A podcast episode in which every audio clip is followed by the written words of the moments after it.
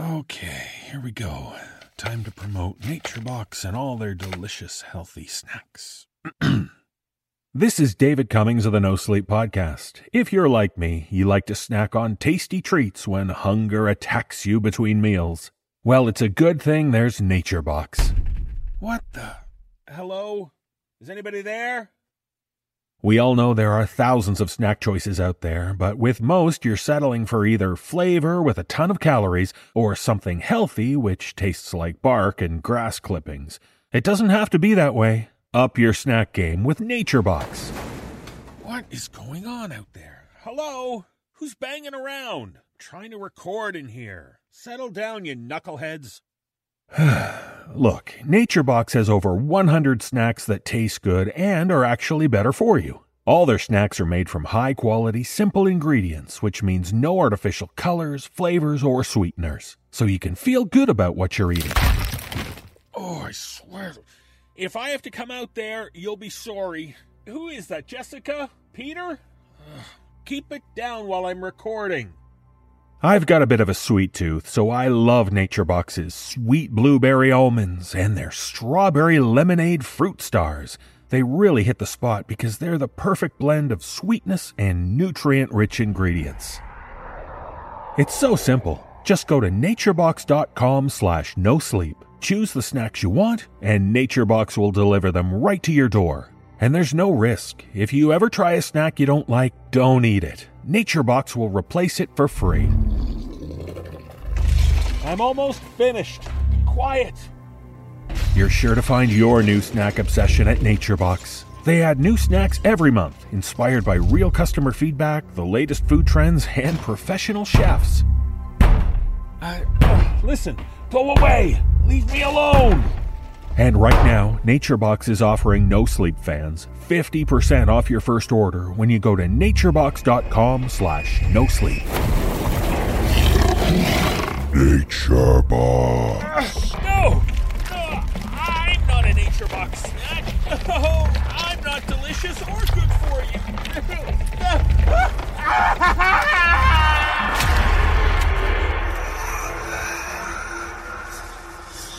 Remember, NatureBox is offering no sleep fans 50% off your first order when you go to naturebox.com slash no sleep. This is a horror storytelling podcast. Our tales are dark and disturbing, intended to shake you up. Listen at your own risk. We are all around you. And tonight there will be no sleep.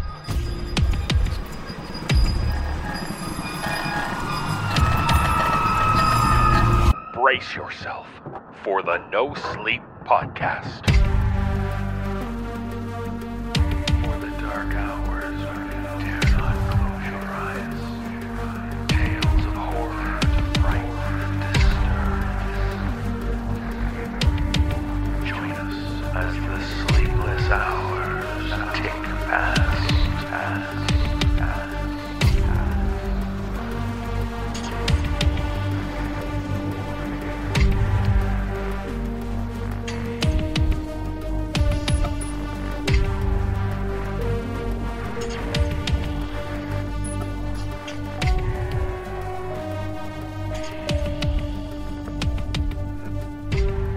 It's the No Sleep Podcast. I'm David Cummings. Thanks for joining us.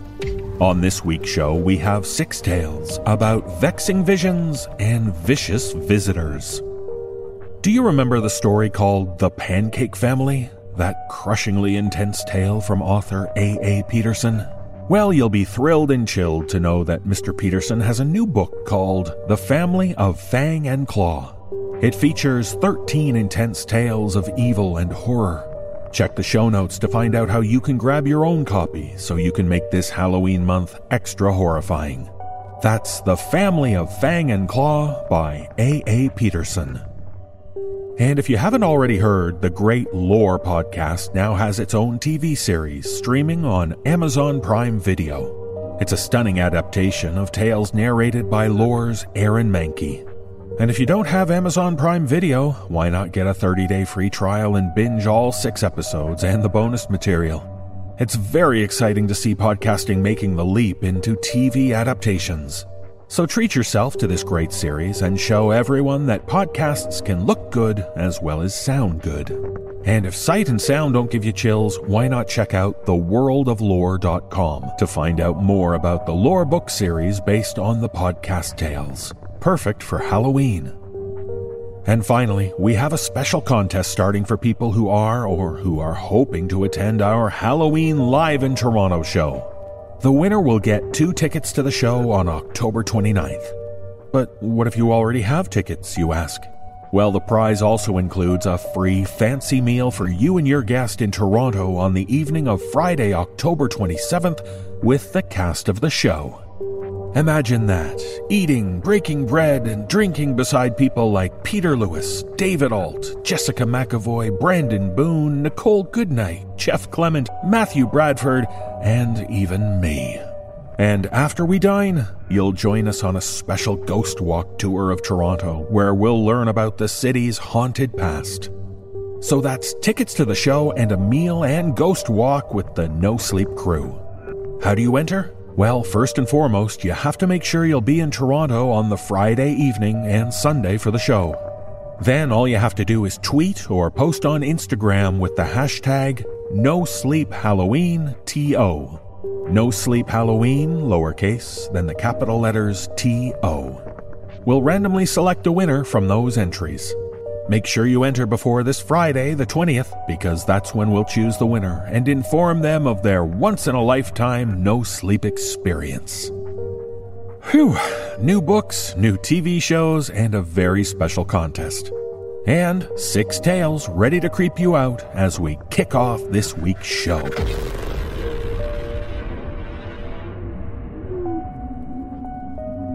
In our first tale, we meet a couple going for a walk in the woods. But as we learn from author L.S. Strange, when they encounter a strange entryway in the forest, they can't help but creep inside, much to their chagrin. Performing this tale are Atticus Jackson and Alexis Bristowe. So when you're in the forest, keep your eyes peeled for staircases, but also for the door in the middle of the woods.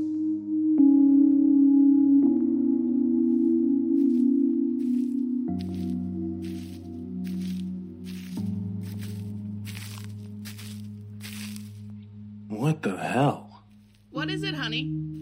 My wife's voice called out from behind me. It's a door. Did you break into the pot stash early? We're in the middle of the woods. Why would there be a. Oh. Huh.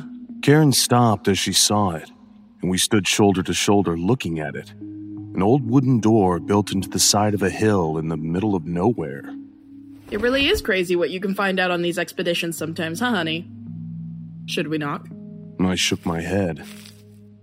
I'm not really sure I want to meet the kind of person that lives inside a hill. Oh, come on. Karen punched my shoulder. Where's your sense of adventure? Karen strode up to the door and gave it a polite knock. Hello? I'm looking for a Mr. Beard? A Mr. Tree Beard? I chuckled as I shook my head. Karen never let me forget the little wonderful things about her that made me fall in love with her. She turned to me in mock disappointment. I don't think anyone's home, honey. All right, come on. We've got enough shrooms for now. Let's go find a good place to trip. Are you kidding? God, I married the most boring man in the universe. We've got to go inside. What if someone lives there? What if somebody lives in a hill in the woods? I think the man who built his house underground in a forest will be understanding if we offer to share some of our pot with him. You assume that just because he lives in a hill, he smokes pot. I don't know, Karen. That's pretty racist. Racist? Against who? Tree people, obviously. Who else? Karen laughed and punched me in the shoulder again. I feigned being hurt, even though I loved it when she did that. All right, all right. If I didn't completely ignore common sense sometimes, I wouldn't be married to you in the first place. You're really funny. After I kick you out of the house, maybe you can live with Mr. Treebeard out here in the woods. I chuckled and tried the knob. The door was unlocked. As we pushed it open, we were greeted by a damp, mossy smell. The room inside was pitch black, but it seemed to be made entirely of rock, not dirt like I had expected. Hold on a second. I slid the pack off onto the ground and fumbled around inside for the flashlight. I flipped it on and scanned the walls. What the? The walls were all covered in some sort of nonsensical carvings. It reminded me of when we'd studied Egyptian hieroglyphics in school. What is this? Wingdings? I didn't answer. I had gotten the sudden feeling that I was being watched. I swung the flashlight to the back wall only to discover that there wasn't one. The passage continued on and sloped downwards until the flashlight beam ended on the ceiling about 30 feet away. Karen, I think we should. Hold on. What's that? Karen pointed to a dark spot on the floor, and I pointed the flashlight down to illuminate it. It was some kind of black liquid. Motor oil? I was joking, but Karen wasn't joking around. She knelt down to look at the puddle. It's blood, Danny. And look, it's leading down inside. I tilted the flashlight up. She was right. There was a blood trail leading deeper into the cavern. It's probably just an animal. We should go. But Karen was already tying her hair up the way she did at work. She cupped her hands to her mouth. Hello? I heard the call echo down the chamber, which must have been much larger than we had originally thought. Is anyone down there? Silence. But then, a barely audible call answered. The call sounded like it was coming from deep within the cavern. When I heard it, all the hairs on the back of my neck stood up, and there was a sinking feeling in my chest. My every instinct started telling me to get the fuck out of this place. Karen, it could be some sort of trap. Let's call the park rangers and then get the fuck out of here. Somebody's hurt down there, Danny. But then her expression softened a bit. Sorry, honey. This is what you got yourself into when you decided to marry a nurse. I sighed. I knew there was no stopping Karen once she had set her mind to do something. But I kept a tight grip on the heavy mag flashlight as we proceeded down the passageway. The blood trail got thinner as we walked deeper into the cavern. Whoever it was must have lost most of their blood in the antechamber. But if they were hurt out there, why had they retreated further into the cavern? Why not go outside where they had a chance of being found? It didn't make any sense. The air grew hotter and more humid as we went further down the increasingly steep slope, and a pungent smell of mold invaded our nostrils. I coughed as I breathed the horrid air. Where did all this dust come from? The deeper sections of the cavern walls had been cracked open by tree roots that had burrowed their way through the stone. What the fuck is this place? Maybe some sort of makeshift survival bunker? She cupped her hands to her mouth again. Hello? Her shout echoed down the hallway. If you can hear us, stay calm. We're going to help you get out to safety. The voice was a little louder this time. We must be getting close, I thought. But the sense of revulsion I felt on hearing the voice only got worse. Did she not feel it? As we went deeper inside, we found where the blood trail ended. There was a long smear of it on the ground. It looked like somebody had been dragged across the floor while bleeding heavily. And then it just stopped. Not even a drop after that. The walls of the cavern had now been almost completely overrun by roots, and breathing was getting difficult as the air had grown hotter and more choked with dust. The voice was very close now, and I could now make it out more clearly. It sounded strange, all breathy and raspy, like a crude imitation of what a person should sound like. The floor had now become so steep it was impossible to go any further without risking a fall into God knows what. We've got to get down to him somehow. Karen must have been having even more trouble breathing in the hot, thick dust than me. I've got it. You step back. I pulled out the length of rope we'd brought in our emergency gear and tied it to one of the thick roots springing through the walls of the cave. I gave it a few firm tugs to make sure it was secure before tying the other end around my waist. I'd never wanted to turn around and go home so badly, but I knew there was no way Karen would leave without seeing this through.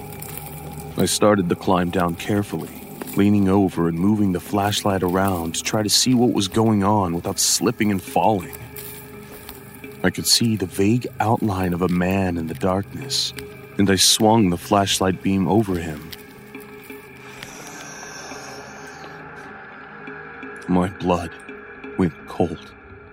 Karen, run. What? Run! My breath was knocked out as the rope yanked back against my waist. I hoped it was Karen pulling, but I knew it wasn't. She wasn't that strong. I landed on the ground hard, and the rope continued to pull me backwards. Danny, what the fuck is. Run, goddammit!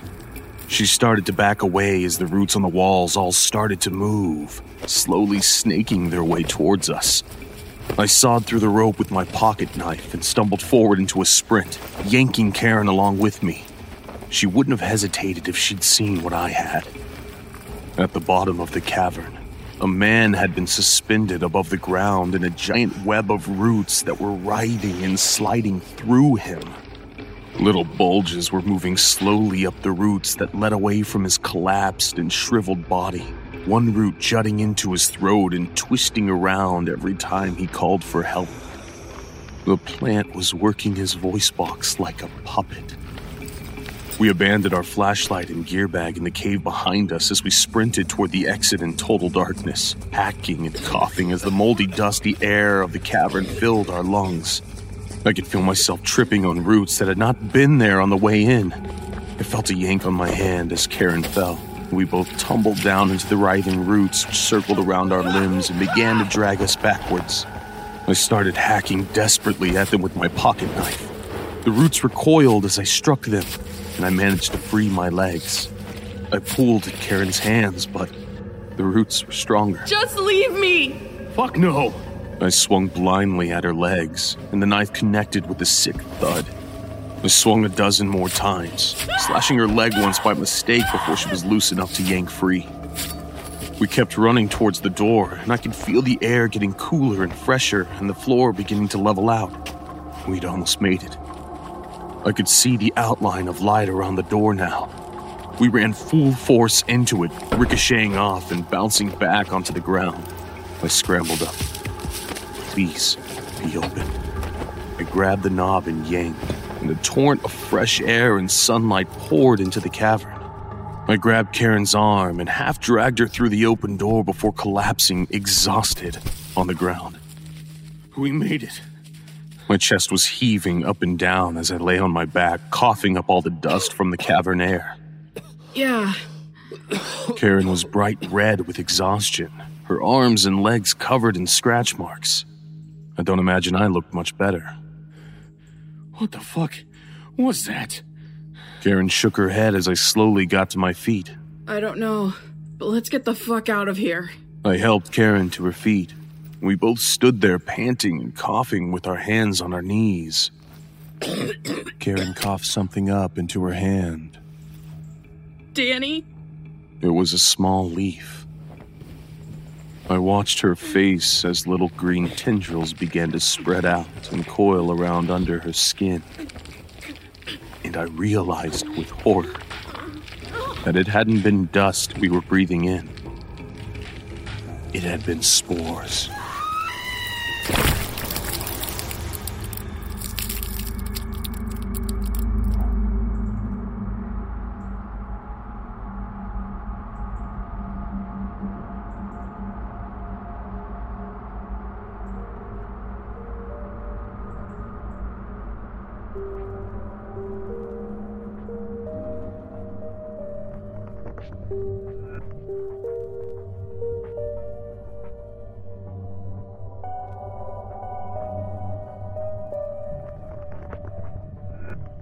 When a young man is encouraged to get out of the house and work at a local children's museum, it seems like a boring but harmless job.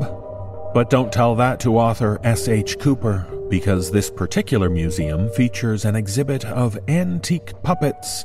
Yes, creepy old puppets.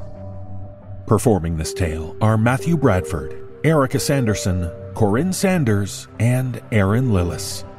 So stick with the Muppets to be safe and try to avoid a puppet called Vermelda.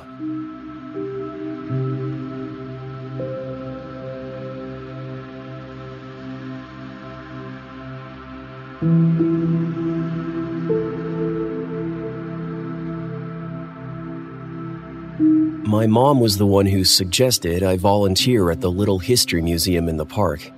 Her idea of suggesting was signing me up and popping her head in my room later on to tell me I was expected to show up the following Saturday at 7 a.m. It'll look good on your college applications. I grumbled and groaned the whole week. Even tried to get Dad to talk her out of making me do it, but nothing would change her mind. Finally, that Friday night, I put my foot down.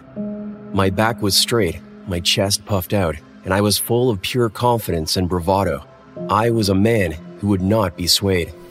I'm not going, Mom. 7 a.m. the next morning, Mom dropped me off at the entrance of the museum. She called out of her car window as she drove away. Have a great day, Jason. I'll pick you up at 3. I frowned after her until she disappeared around the corner leading back to the exit, and then I turned to frown up at the three story brick building in front of me. As soon as I did, the door opened and an older, pudgy woman came bustling out. You must be Jason. Come on in. We open at 7:30, so I'll just show you around a bit, okay? She was far too enthusiastic for such an early hour. Greta, as I came to find out, was the museum's head volunteer. While she led me from room to room, she gave me a brief overview of the place and what I'd be doing there. The building itself, a classic Victorian with all the shadowy corners and long hallways one might expect, had been built in the late 1800s and been home to a prominent family for over a hundred years. After the last living member had died, they left the house and its expansive grounds to the city to be used for preservation and education. We mostly cover local history. That's what the deacons wanted. We passed a corded off room decorated as it would have been at the turn of the 20th century. We have some clothing displays that way. Once a week, we do a culinary demonstration in the kitchen. Some artifacts from around town are kept in that room down the hall. I nodded along and offered the occasional, uh huh, to show that I was listening. You won't have to worry about remembering too much of this right away, of course. You'll be at the front door selling the tickets. Miranda and Faye are our tour guides, and Herbert on Tuesdays and Thursdays. Okay. I was a bit relieved to hear that, as I hadn't really retained much of what she'd been saying. Once we'd finished the tour of the top three floors, Greta led me back down to the kitchen, where she unlocked the door in the back corner with a sign that said, Employees Only. Oh, watch your step here, hon. The stairwell's a bit steep. What's down there? The basement. It's where we keep exhibits that aren't currently being used. I may ask you to come down here and get stuff from time to time. I had expected it to be a dimly lit, musty room, but the overhead fluorescent lights that Greta switched on illuminated it brightly. While it was a bit cool, it didn't feel damp, and the only odor was like that of old books. A walkway had been made between rows of neatly organized furniture and display cases covered in tarps and cloth. We switch things out depending on the time of year. We also have a room for visiting exhibits. It's just around the corner there. Other museums will lend us items and we'll return the favor. They're the exceptions to our local history only rule. Have a look around. While she smiled encouragingly, I wandered idly about, half heartedly lifting up the edges of the covers and peeking at what was underneath. An arrangement of antique knives was kind of cool, and there were a few reassembled small animal skeletons in glass specimen jars. But overall, my interest was mostly just put on for Greta's benefit. She seemed nice, and I didn't want to come across like a jerk on my first day.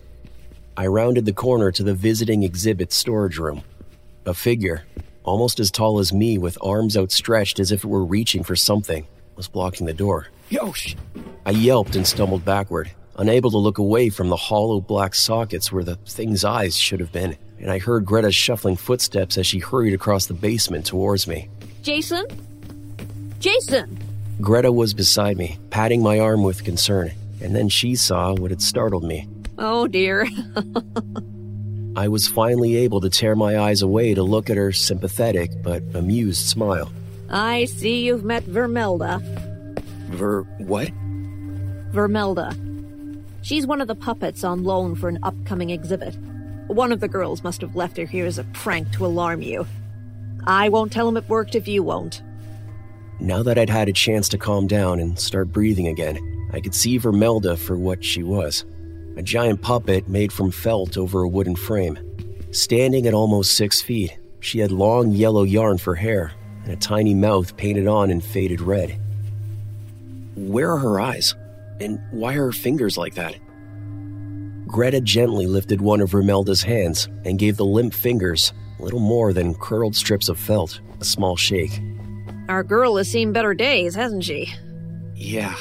She's very old, you know. Greta winked at me. She sucked in her stomach and inched around the puppet to pull it back into the visiting exhibit room. Rumor has it that she's based off of some kind of noblewoman from Europe, Germany or Sweden or something like that. I don't know for sure. Supposedly, the real Vermelda was quite vain and loved to be the center of attention.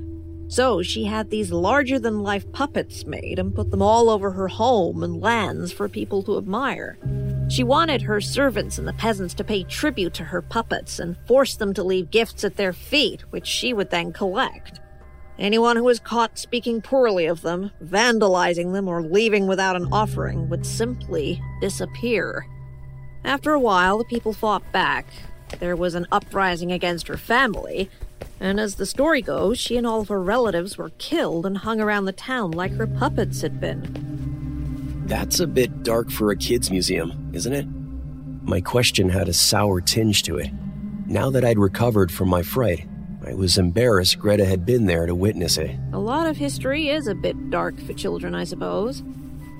But we'll clean her up a bit, make her backstory a little less Brothers Grimm, and voila, she'll just be another interesting Victorian era puppet in the crowd. Great. Greta finished getting Vermelda put away and then ushered me out of the room. I was only too happy to put that creepy thing behind me. Working at the museum wasn't too bad. There was a slow but steady trickle of families with young kids who wandered in throughout the day, and I'd greet them and sell them tickets and let them know when the guided tours were if they wanted more in depth information about our exhibits than what was on the description placards. I met Miranda and Faye, who both swore they'd not touched Vermelda since her arrival, and since they were both pretty cute, I decided it didn't matter either way. I was a couple weeks into my weekend volunteering before Greta asked me to go back down to the basement to retrieve something. Without thinking about it, I told her I would, and left her at the ticket booth while I went to hunt down an engraved letter opener in storage container 2C. The container was not where Greta had said it would be. I searched the surrounding tables and shelves, but there was no sign of it. I stood in the middle of the basement, arms crossed over my chest, and slowly surveyed my surroundings as if the container would magically appear if I was just patient enough. From just around the corner, leading to the visiting exhibit room, something creaked, like old wood straining. I jumped, and goose pimples sprang up along my arms and across the back of my neck. I remained rooted in place, unable to move except for my eyes, which went immediately to where the sound had come from another creak of shifting wood. I managed to take a step back.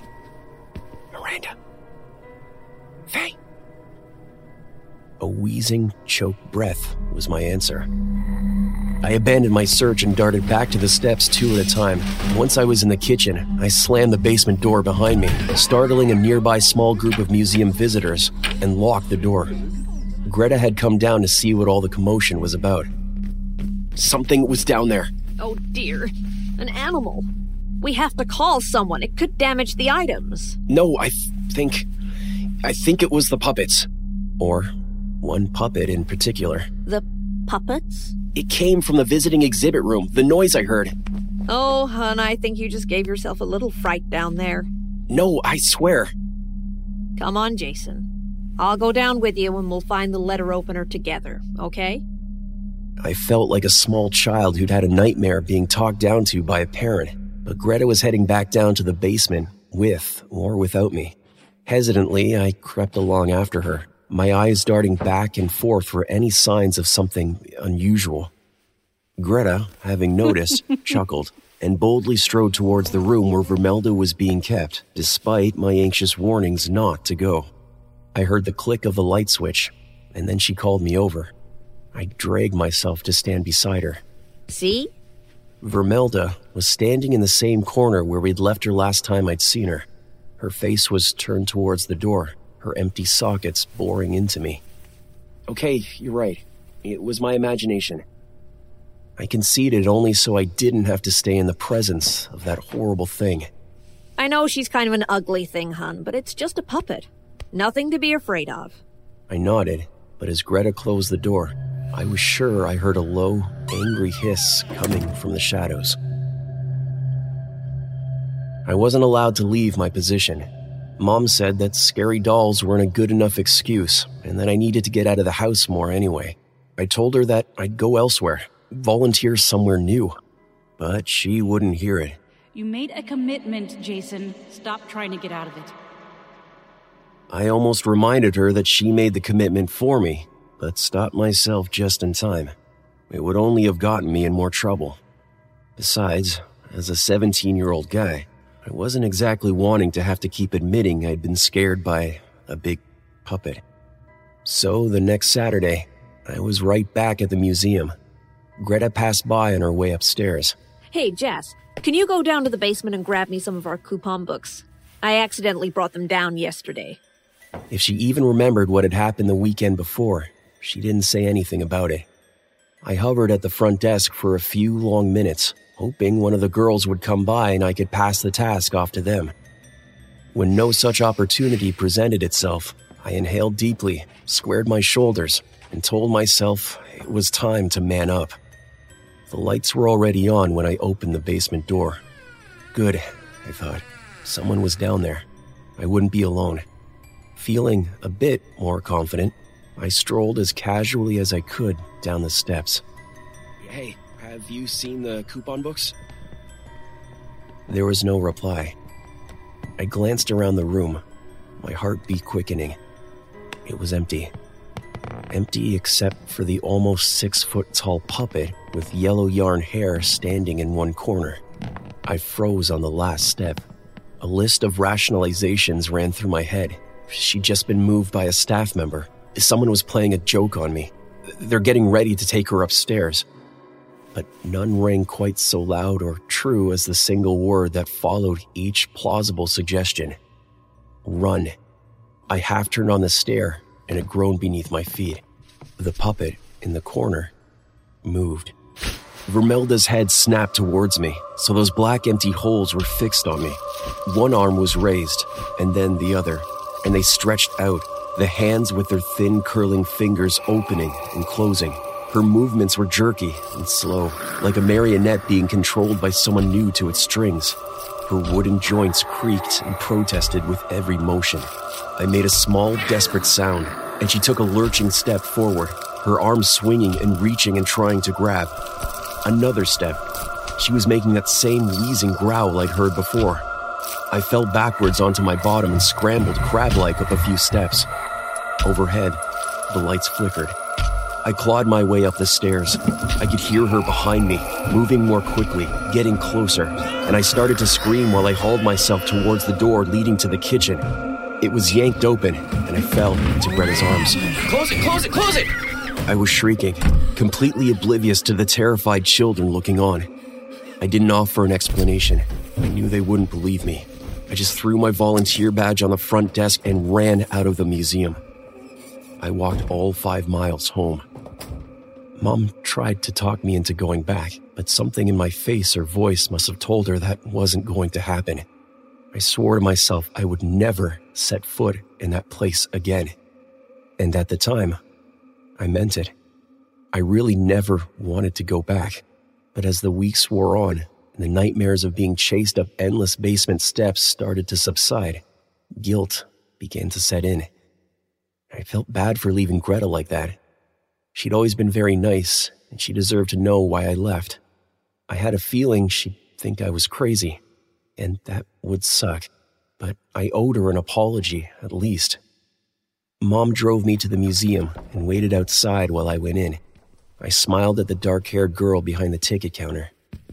Hey, Faye. She couldn't hide her surprise when she saw me. Jason, wow. Hi. Didn't think we'd see you again after. She trailed off, and I tried to shrug.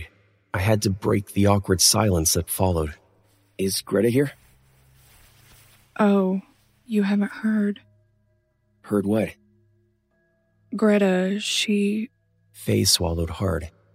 There was an accident. What happened, Faye? She was cleaning up the basement after hours. She must have bumped a shelf. It. it fell on her. A tear slid down her cheek, and she was quick to wipe it away. It happened a couple weeks ago. I thought you'd have known. Miranda said she'd call you. I turned numbly away from the counter, my throat dry and painfully tight. An accident, Faye had called it, but I knew better. If I had just come back sooner, if I had tried harder to make Greta listen to me. I clenched my hands into fists and, without so much as a goodbye, headed to the front door again. As I turned to close it, I caught sight of a new exhibit just off the lobby, one I hadn't noticed when I'd come in. Puppets of all shapes and sizes lined one wall, blocked off by a red velvet rope. And in the very middle, tallest and most eye catching of all, Vermelda smiled out at me.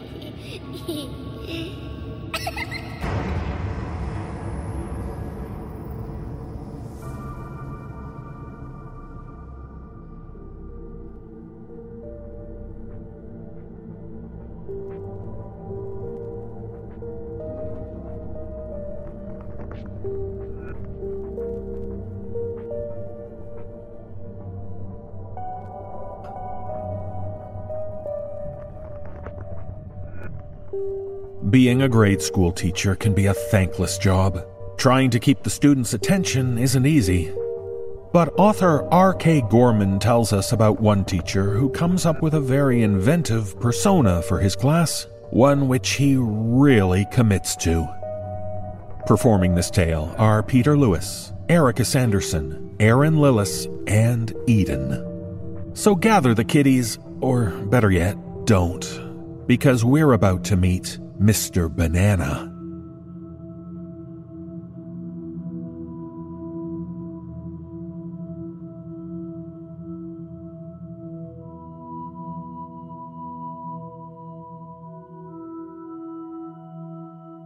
We'd been doing civics for the past month.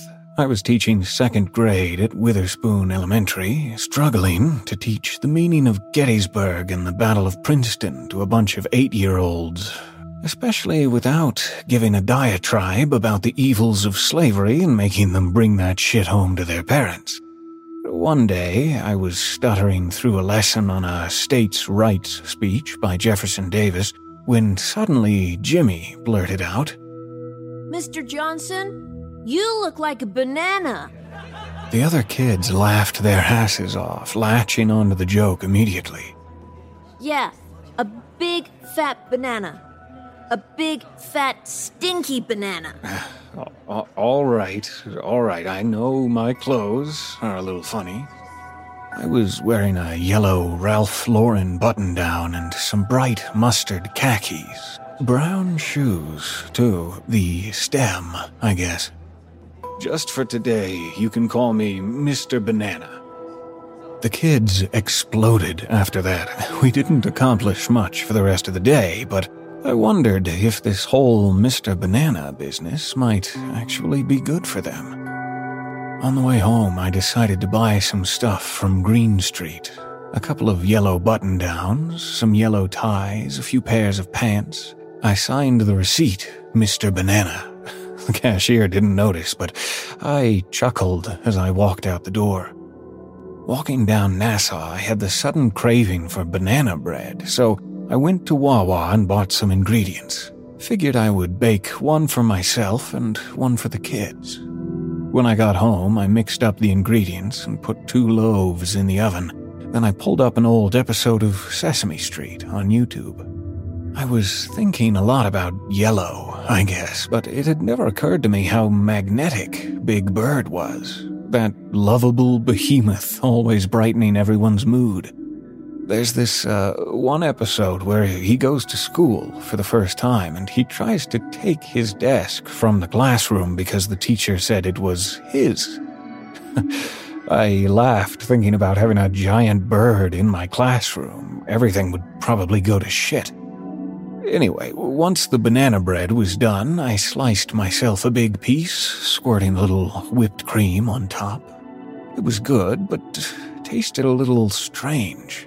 Figured I would change up the recipe if I made another batch. The next day, I came into school in full yellow garb a pineapple tie, some pastel pants, even an old pair of shoes that I spray painted yellow. Once the kids sat down, we went through our daily salutation with a slight twist. Good morning, class. Good morning, Mr. Banana. Every kid got a piece of banana bread wrapped in plastic. Between the gluten and walnuts and eggs, I probably would have been sued if a crumb fell on the floor. Somehow, we made some headway on the Civil War that day. I showed them segments from a documentary about Abraham Lincoln, and they actually sat still, fumbling the banana bread in their hands. I started getting emails from parents a few days later. Mr. Johnson, Alice absolutely loves your class. She said you're the funniest teacher she's ever had. Keep up the good work. Mrs. Goldman. It was nice to get that approval, like I was actually doing something important. Hell, maybe these kids would even remember some of the stuff I taught them. so, I started to go all out, bringing in yellow streamers to hang across the classroom, typing up the weekly newsletter with a banana themed border, taking showers with L'Oreal Banana Blast shampoo. I spent hours on Google just so I could do a banana fact of the day for the kids. Turns out the scientific name for banana is Musa sapientum, which means fruit of the wise men. Go figure. I decided I would bring in banana bread every Monday, something for the kids to look forward to at the beginning of the week. I added a few sprinkles of cinnamon to the second batch, but the batter still didn't taste right to me. I figured a few strands of my banana infused hair might do the trick, so I chopped off a few stragglers from the back of my neck and sauteed them in some olive oil. The batter had a slight punch after that, definitely an improvement. I met with Principal Dole the next morning. Felt a little ridiculous going to a meeting in a neon yellow Jerry Garcia, but he didn't seem to mind. You know, Mr. Johnson, I've received a lot of positive feedback about your whole fruit themed initiative. Seems to really keep the kids focused. Yeah, anything to improve those test scores, right? Hey, if it works, it works. Keep it up, and you might find yourself tenured in a few years. I'm just happy to get through to these kids, sir. It was almost June, and the mosquitoes were starting to come out. Turns out banana peels are a good cure for the bites. I asked anyone in class if they wanted to volunteer. Jimmy had a big, nasty bite on his arm, and he wiped the peel all over his arms in front of the class, on his face, too. How does that feel, Jimmy? Really cool, Mr. Banana. Anyone else want to give it a try? Everyone in the class raised their hand. When I got home, I turned on a documentary about corruption in Chiquita Brands International. Apparently, they brought cocaine to Borneo on some of their ships, treated the plantation workers like shit, too. I thought it would be nice to write a letter to the company about my initiative. Figured they might like to know that their product was more than just a topping for oatmeal. I spent the whole night writing, and it turned into a few thousand words about my theories on elementary education. I didn't really think much of it, but I sent it with the subject Bananas are more than just food to uh, info at chiquitainternational.com. It would uh, probably be lost among all the shit from angry customers, anyway. It didn't cross my mind again until that weekend when I got a phone call on the treadmill at Planet Fitness. Uh, yes, Mr. Johnson? This is Sophie from the Star Ledger. I just received an email from someone over at Chiquita. Do you have a few minutes for an interview? Um, yeah, of course.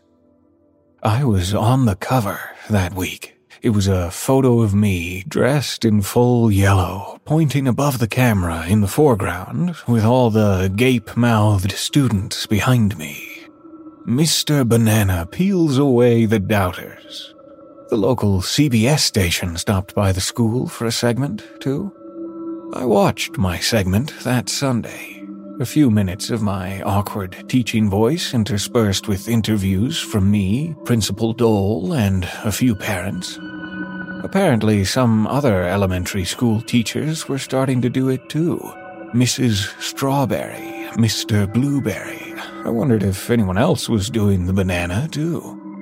Once the special was over, I went to work on my third batch of banana bread. I sprinkled the cinnamon, sauteed some of my neck hair, but the batter still tasted a little flat to me. I looked down at my hands. It occurred to me that my skin was starting to turn a little yellow, probably from all the bananas I'd been eating. I wondered if my skin had uh, any of that flavor, too. I grabbed the tweezers and plucked a thin piece from the tip of my thumb. It was a little salty, but it definitely had a fruity taste to it. I figured I'd try it out in the batter, so I took a bowl and plucked some skin off all ten of my fingers, and, and then I mixed it in. it tasted great. That morning, people actually recognized me in the streets. All those Princeton kids must watch the news. I couldn't make it more than a few steps down Washington without being stopped for a selfie or a congratulatory handshake. It was. it was nice, actually. I never thought that wearing silly clothes would make people like me so much. I uh, threw up in the trash can when I walked in the classroom. Figured I'd been eating too much potassium. It was pure yellow, of course. That bright bile and banana mixture must have been churning in my stomach for days. I was there early, just so I wouldn't have to engage in that jealous, snarky small talk with the other teachers. So, oh, so you're some sort of teaching genius, huh? I wrote the banana fact of the day on the blackboard, then uh, rubbed out a quick one in the bathroom across the hall. I handed out the rations of banana bread after the Pledge of Allegiance. I wondered if the uh, kids would still eat it if they knew they were eating a piece of me. Figured I should keep it a secret for the time being. Plus, it was my best batch yet. They didn't need to know how it was made. That night, I got another email from Mrs. Goldman. Good evening, Mr. Johnson. Congrats on your 15 minutes. Alice just loves the idea that her teacher is famous. We really appreciate all of your effort, especially baking for the kids every week. Just a heads up Alice found a hair in her banana bread this evening. Make sure you're keeping things clean at home. We don't want her to get sick and miss out on class. Mrs. Goldman. I went to the bathroom and looked at myself in the mirror. Still dressed in my work clothes, it occurred to me that I was really starting to look like a banana. I gelled the top of my hair into a curved, pointed stem and turned sideways, arching my back. For a second there, my face in the mirror disappeared. I was perfectly smooth, perfectly curved, perfectly ripe. I almost cried thinking about changing into my pajamas. Instead of a delicious yellowish pulp, I was just a freckled, overweight sack of blood and bones. I peeled off my clothes and walked into the kitchen. Just to make sure, I took a kitchen knife and I made a small incision on my arm. The blood immediately oozed out, and dark purple sludge began to drip onto the floor. I sliced the other arm to the same result, and then sat down, watching the blood sputter angrily onto my thighs.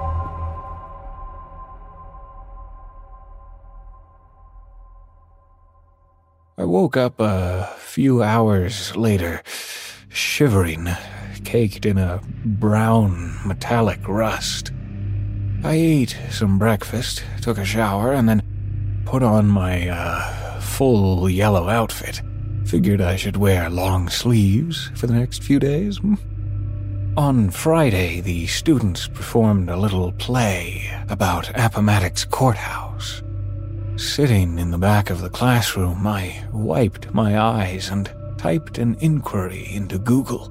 Did the Confederate soldiers eat bananas? I spent the weekend at home, lights off, watching the same episode of Sesame Street on repeat. Big Bird yanking, yanking on the desk, the nails screeching from the force. You said it was mine. You said it was mine.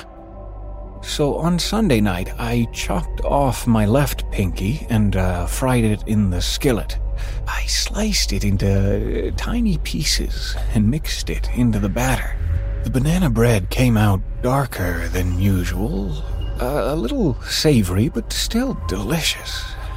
I wrapped my left hand in gauze and went to bed.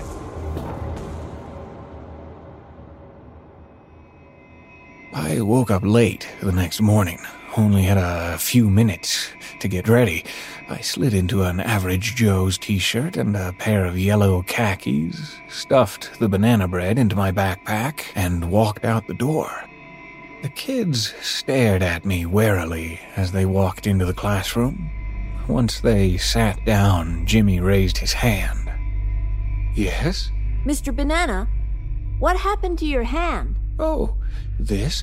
Just a little accident. Nothing to worry about. I held up my hand for the whole class to see. Were you climbing a tree? No, Jimmy, just an accident in the kitchen. What are those scratches on your arms? I looked down. My forearms were crusty with blood. Must have opened up the cuts again somehow. I hadn't showered in days. Uh, don't worry, kids. Let me run to the bathroom and, uh, clean up. I rushed out of the classroom into the bathroom across the hall. I took the gauze off of my left hand and then I pounded my fist against the hand dryer until every bone shattered.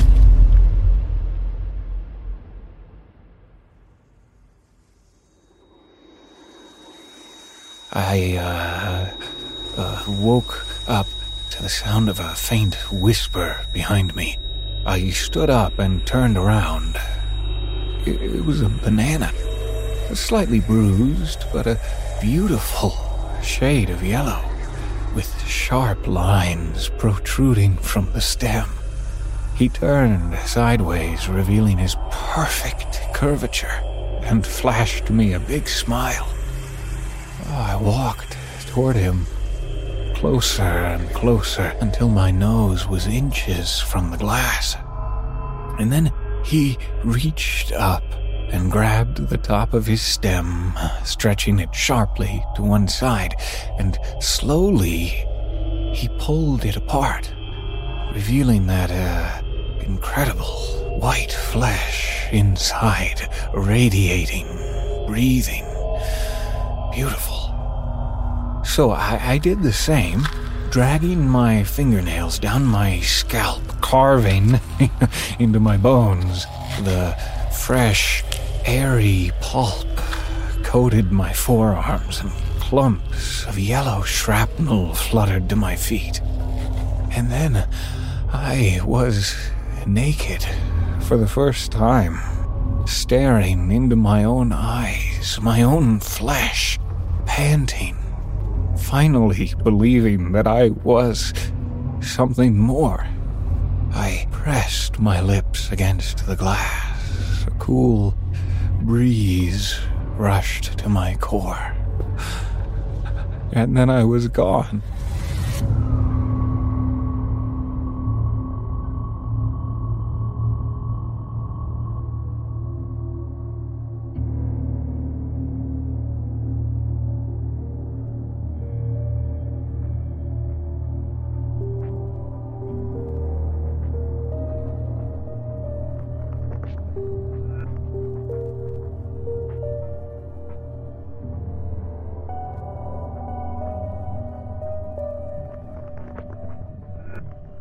Podcasting has brought about a resurgence in radio shows these days. And as author Henry Galley shares, one talk radio host interviews a guest who she just can't seem to stop thinking about.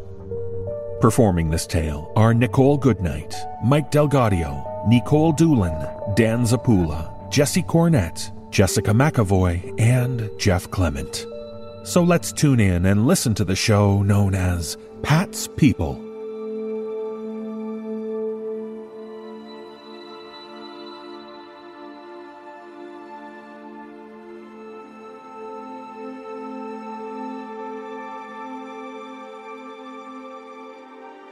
They used to say that video killed the radio star. And maybe at the time they were right. But as network television gets more vapid and flavorless by the day, things have mercifully started heading in reverse. Audio isn't just in right now, it's well on its way to being bigger, better, and more ambitious than ever before. All thanks to spending a little time on the backbench, dusting itself off, and pulling itself back together. It's a true Lazarus story if there ever was one. Back from the dead and living large once more. That's how I make my living radio on a little indie station in Rochester, New York. We go out to a few hundred thousand listeners every day and make a modest taking from sponsors and advertising, as well as what little extra we can scrape from our listeners. In the morning, I read the daily news report, and in the evening, I DJ 80s classics well into the cold, firm embrace of the night. That's fun and all, and it keeps the lights on, but my real passion is the show I posted every Saturday without fail for the last eight years. It's called Pat's People. Every week, we have a different guest in from the local area, someone with an interesting story that only they could tell. Most important of all is that they're all real people. I won't say average, because if I've learned anything from my years of hosting the show, it's that average doesn't exist. Can't exist.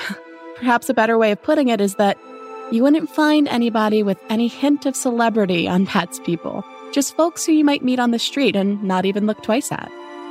Tones and topics could change on a dime. Some Saturdays, it was human interest and innocent fluff. Others, it was appeals from cancer patients or tragic stories of loss from grieving parents and weeping siblings. It ran the gamut of human experience, a whole palette of the weird, melancholy, or wonderful. When you turned on the radio or downloaded our podcasts from the archive, you never fully knew what to expect. But as I've been told in the collection of fan mail I accrued over the years, that sense of mystery was part of the appeal. My producer Carly arranged the meetings so I could share the listener's sense of genuine surprise. The perfect interview is a discourse. It's organic, unplanned, and spontaneous, a connection between two people playing out live for the audience. If you try to structure it too much, you'll strangle it, and you can't expect the listener to be interested in the verbal equivalent of a corpse.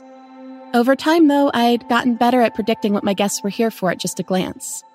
I could tell the ones who were the eccentrics with tales of strange encounters, wild exploits, and rambling yet interesting anecdotes, and the ones who were being weighed down by a tragedy. But as I sat in the cramped, overheated recording booth the team had taken to calling the sweat locker, and stared out through the plexiglass at my latest guest waiting for his cue, I didn't know what to think. Though it sounds like a contradiction in terms, the man sitting in the waiting area was freakishly normal. He could have been anywhere between 20 and 40, with neat hair swept sideways on top and cropped close to his skull on the sides. His features somewhere between smooth and angular, his expression somewhere between joy and despair. His clothes were modest, even by a Mormon's standards a plain white button down shirt and black slacks.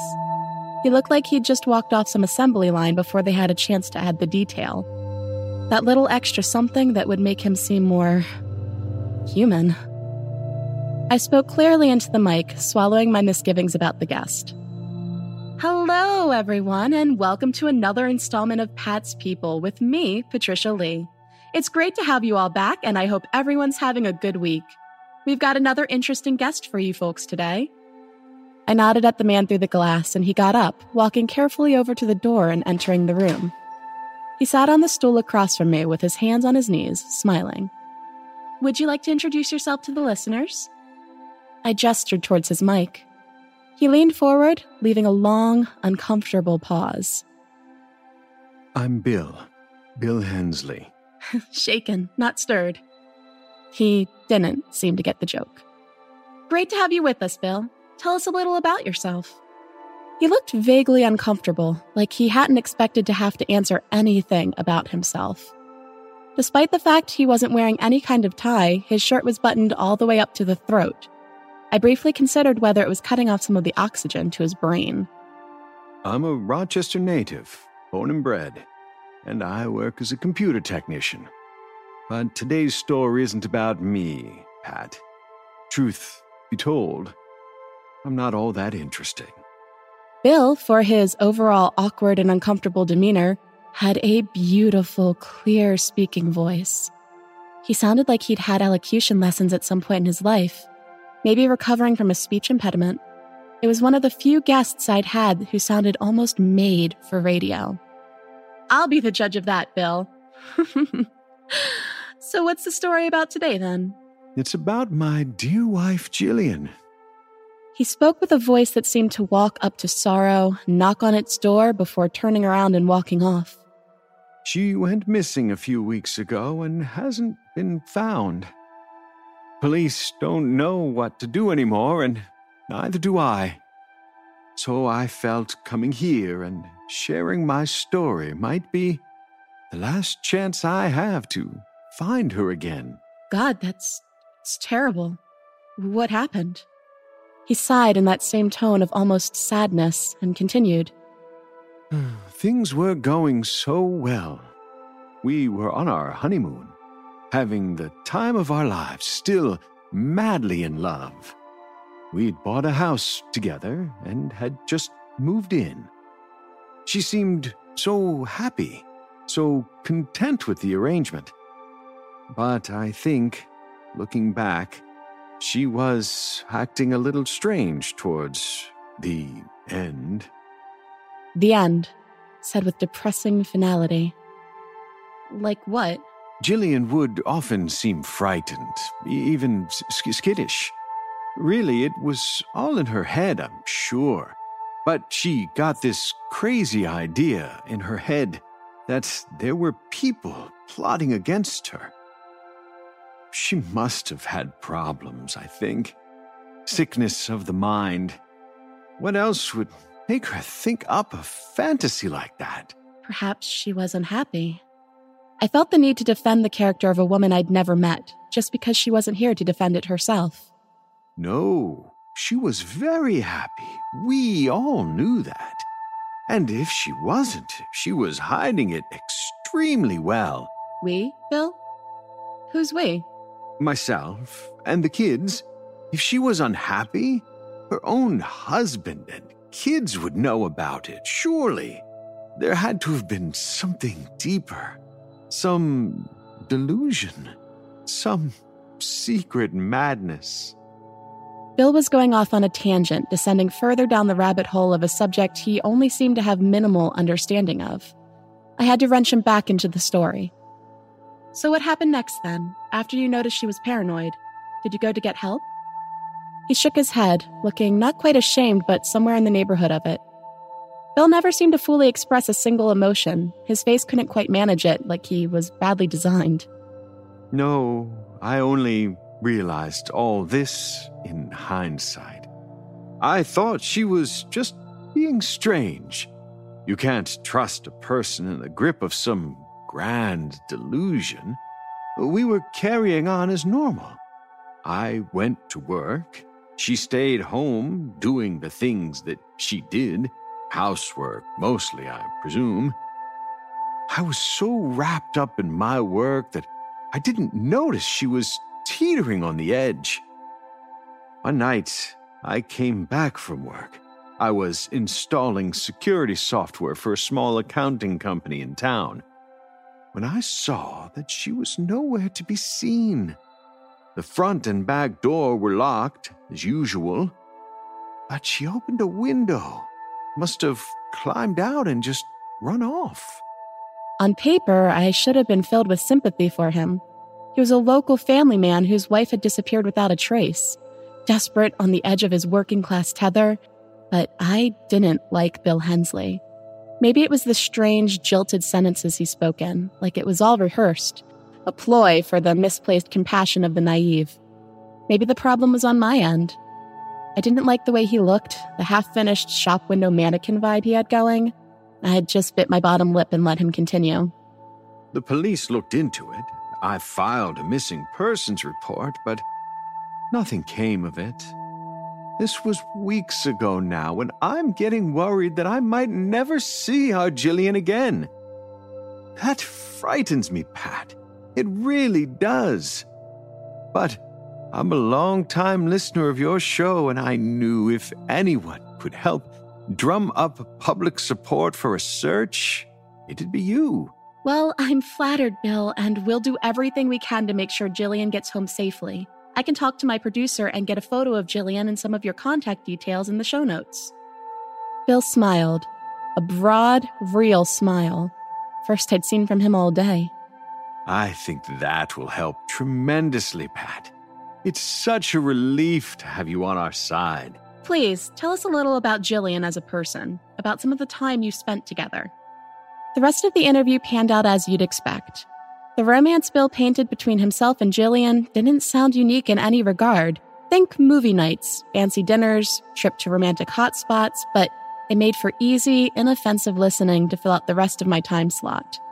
I couldn't imagine what Jillian or anyone else would see in Bill, other than maybe that calm, soft spoken voice. When the interview was up, Bill left the studio without saying so much as a word to me. Rude bastard. I wrote it off as just a man under an immense amount of stress and tried to push the whole experience from my mind. I hoped that Jillian would be found, alive and well, but I wouldn't envy her for having to go back to Bill.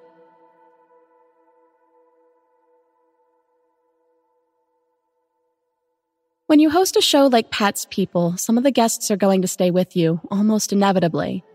Kids dying from incurable diseases, soldiers who lost everything, even most of their bodies in the midst of war, and even sometimes a personality so vibrant it buys them a ticket to a permanent residence in some locker in the back of your brain. Bill was none of those things. He had left my mind the second I drove away from the studio, and I didn't think a thing about it until that night when I was sitting in bed and watching TV. My cell phone rattled on the bedside table. I wasn't used to getting calls at this hour from anyone, so it startled me.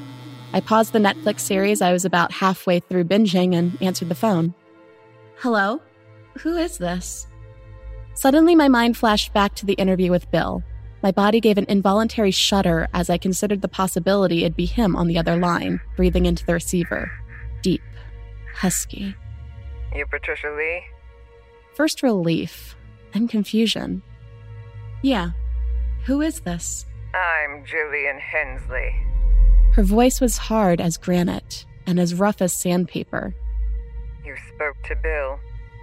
My mind erupted into a miasma of questions, the most prescient being where she was, what she was doing, and how the hell she got my number. A supposedly missing person was, as far as I knew, calling me out of the blue. It had to mean something, and in the moment, I definitely didn't make the mistake of assuming it was going to be something good. Your husband. Yeah, he was on the show. Two things. First, that freak is not my husband. And second, you're in a lot of danger right now, Pat, so you better listen closely to me. I can't imagine we'll ever meet, so just consider this a personal courtesy. This probably should have shaken me more than it did, but years on the job had rendered my bullshit detector overactive. This could have been anyone on the other end of the phone, some crank who'd heard the broadcast and felt like having a bit of fun with me. It'd probably surface on YouTube within a week. Sure, whatever. Give Bill my best when you see him. My thumb was en route to terminate the call, but Jillian cut in. Listen, you can believe whatever you want to believe. But if you hang up on me right now, mine might be the last voice you ever hear. Is that a threat? No, it's a warning. Whatever room you're in, lock the door. They're probably on their way already.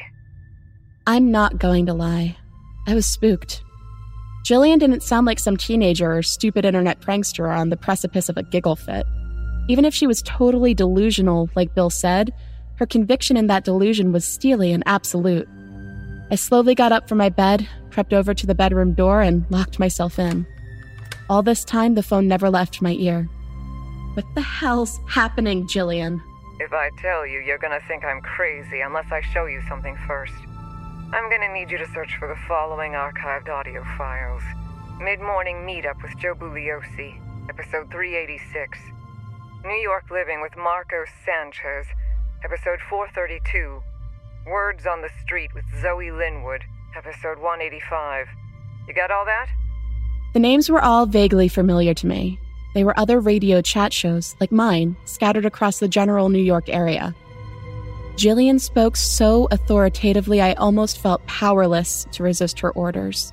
So I searched up those three episodes on iTunes and downloaded them. I didn't know what to expect until I hit play on Mid Morning Meetup. Welcome, guys. This is Mid Morning Meetup, and I'm your host, Joe Bugliosi. Hey, what a beautiful morning it is here in Brooklyn. Sunny with clear skies as far as the eye can see. All inane banter and banal chit chat. A morning radio staple. What is this shit? Are you just screwing me around here, Jillian, if that is your real name? Keep listening. I sighed and turned my attention back to the tablet, now spitting mid morning meetup in the dead of night. Now, before we move on with the show, we've got kind of a public service announcement here from a local man in a pretty dire situation. Could you please tell me your name, sir? Dexter Hensley. And what would you like to tell the folks out there in Radio Land, Dex? It's about my dear wife, Jillian. Dread suddenly laid across me like a weight blanket. Heavy, suffocating. She went missing a few weeks ago and hasn't been found. Police don't know what to do anymore, and neither do I. So I felt coming here and sharing my story might be the last chance I have to find her again. His voice was so calm, so perfectly rehearsed. It wasn't Bill, that much was clear. He may have been calm and soft spoken, but I could say without an iota of doubt that Bill and Dexter Hensley were totally different people who were somehow saying the exact same thing. What the fuck? Play the next one. And why living with Marco Sanchez? I sat through the dull, formulaic intro, peppered with the same niceties about the weather, until the interview began. Marco was speaking to a woman who gave her name as Sophie Hensley. It's about my dear wife, Jillian. Her voice was different, but the timing and cadence were identical to the words she was parroting. She went missing a few weeks ago and hasn't been found. Police don't know what to do anymore, and neither do I. So I felt coming here and sharing my story might be the last chance I have to find her again. And the last one. Words on the Street with Zoe Linwood. Another man this time. Marcus Hensley, supposedly. It's about my dear wife, Jillian. I closed the case on the tablet, realizing now that my skin was drenched in sweat. It felt like reality was collapsing around me. The tale of Bill and Jillian Hensley was a horror story in a romance novel's dust jacket, and I was caught in the middle of it. The epicenter of the earthquake in the middle of shit city. They call themselves the Children of the Abyss or some crazy shit like that. They're a goddamn doomsday cult. They had me all cooped up in their compound.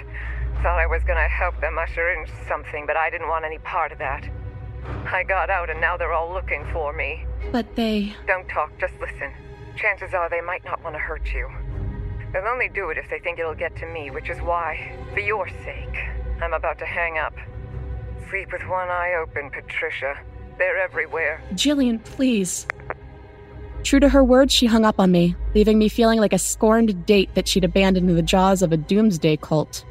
I was left with a few seconds of tense, uncomfortable silence. Sadly, that didn't last for long either. Patricia? The voice was sickeningly familiar, but where it was coming from was a mystery. My soul almost left my body with the scream when I saw a pair of long, pale hands emerging from underneath my bed. You should have kept her on the line, Patricia. Knowing is half the battle. Bill had been hiding underneath my bed for God knows how long. He contorted his way out from below, brushing dust bunnies from his hair and cracking his neck back into place. Only now did I realize just how tall he was. He didn't just stoop, he towered, and my fear made him even bigger than he was. Oh my God. I was barely able to breathe as I backed away from him. My God ate your God. All that's left is us. Tell me everything that Jillian told you, Patricia, and we can keep it clean. He was edging closer and closer until my back was up against the door. Get the fuck out of my house, Bill! Before I even had time to react, one of his hands was around my throat, squeezing. It'll snap like a twig if I wanted to, Patricia. If you don't play fairly, then I'll take off your head like a doll's. I lashed out, punching him in the face. I felt his nose crunch under my knuckles as twin sprays of blood flowed off of his top lip and down his formerly white shirt.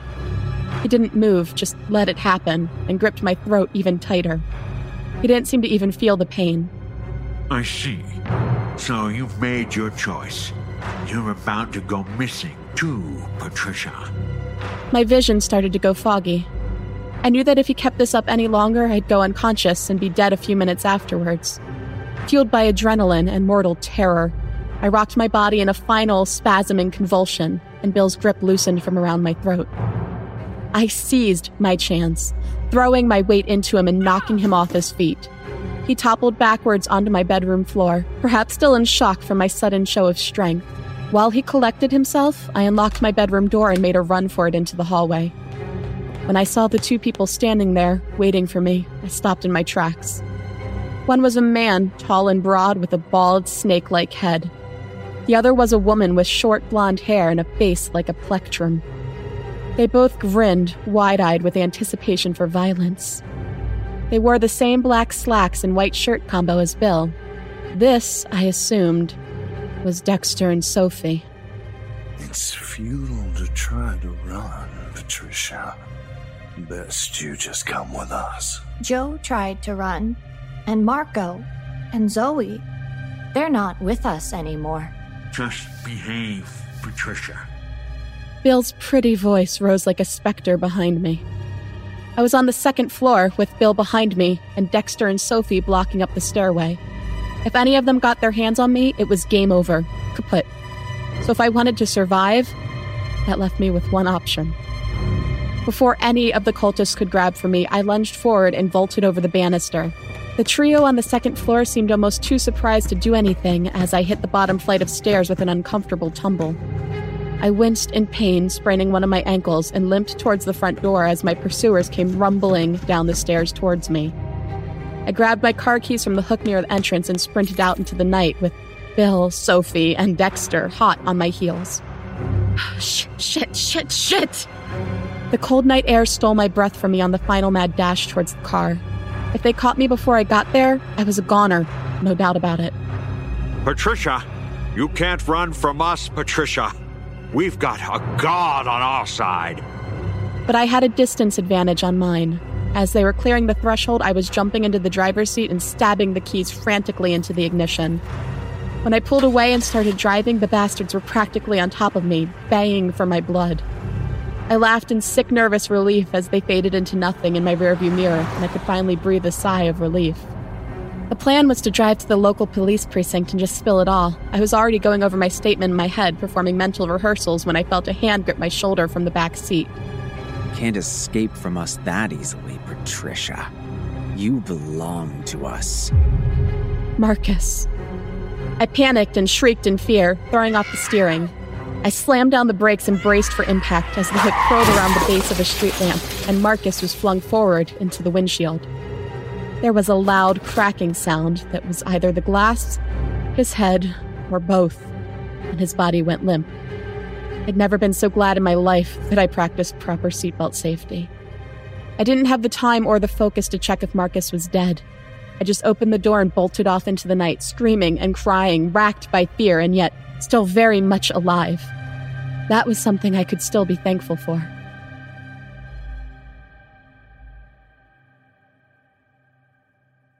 That night, I never did make it to the police station. Instead, I found the nearest Best Western and hunkered down for the night, hoping everything would make more sense in the morning. Truth is, as much as I willed it to be a dream, the reality was that I'd been attacked by those freaks in my own home. When I woke up, I at least had the solace of knowing it was finally over. When I went to check out in the morning, someone in the lobby had the radio on, turned to a station I wasn't familiar with. It was another morning chat show, full of the same anodyne babble about the weather and local traffic. I was approaching the counter when the show was introducing a guest. He gave the name Bill Lee, and I felt the hair stand up on the back of my neck as my skin broke out into masses of goose flesh. Why are you here, Bill? It's about my dear wife, Patricia.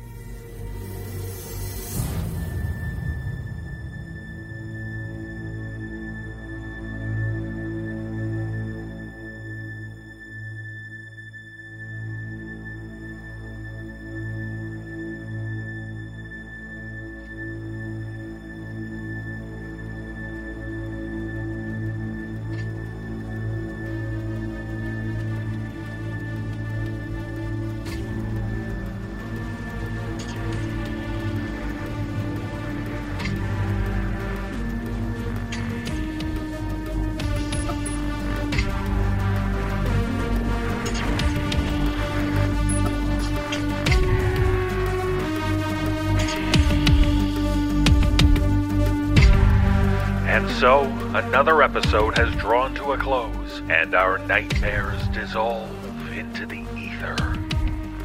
If you would like to find out how you can hear the full length versions of our audio program, please visit the NoSleepPodcast.com to learn about our Season Pass program. 25 episodes, each over two hours long, and three exclusive bonus episodes, all for only $19.99. On behalf of everyone at the No Sleep Podcast, thank you for listening. Join us again next week when our dark tales will envelop you in a nightmarish, swirling fog. This audio production is copyright 2017 by Creative Reason Media Inc., all rights reserved. The copyrights for each story are held by the respective authors. No duplication or reproduction of this audio program is permitted without the written consent of Creative Reason Media Inc.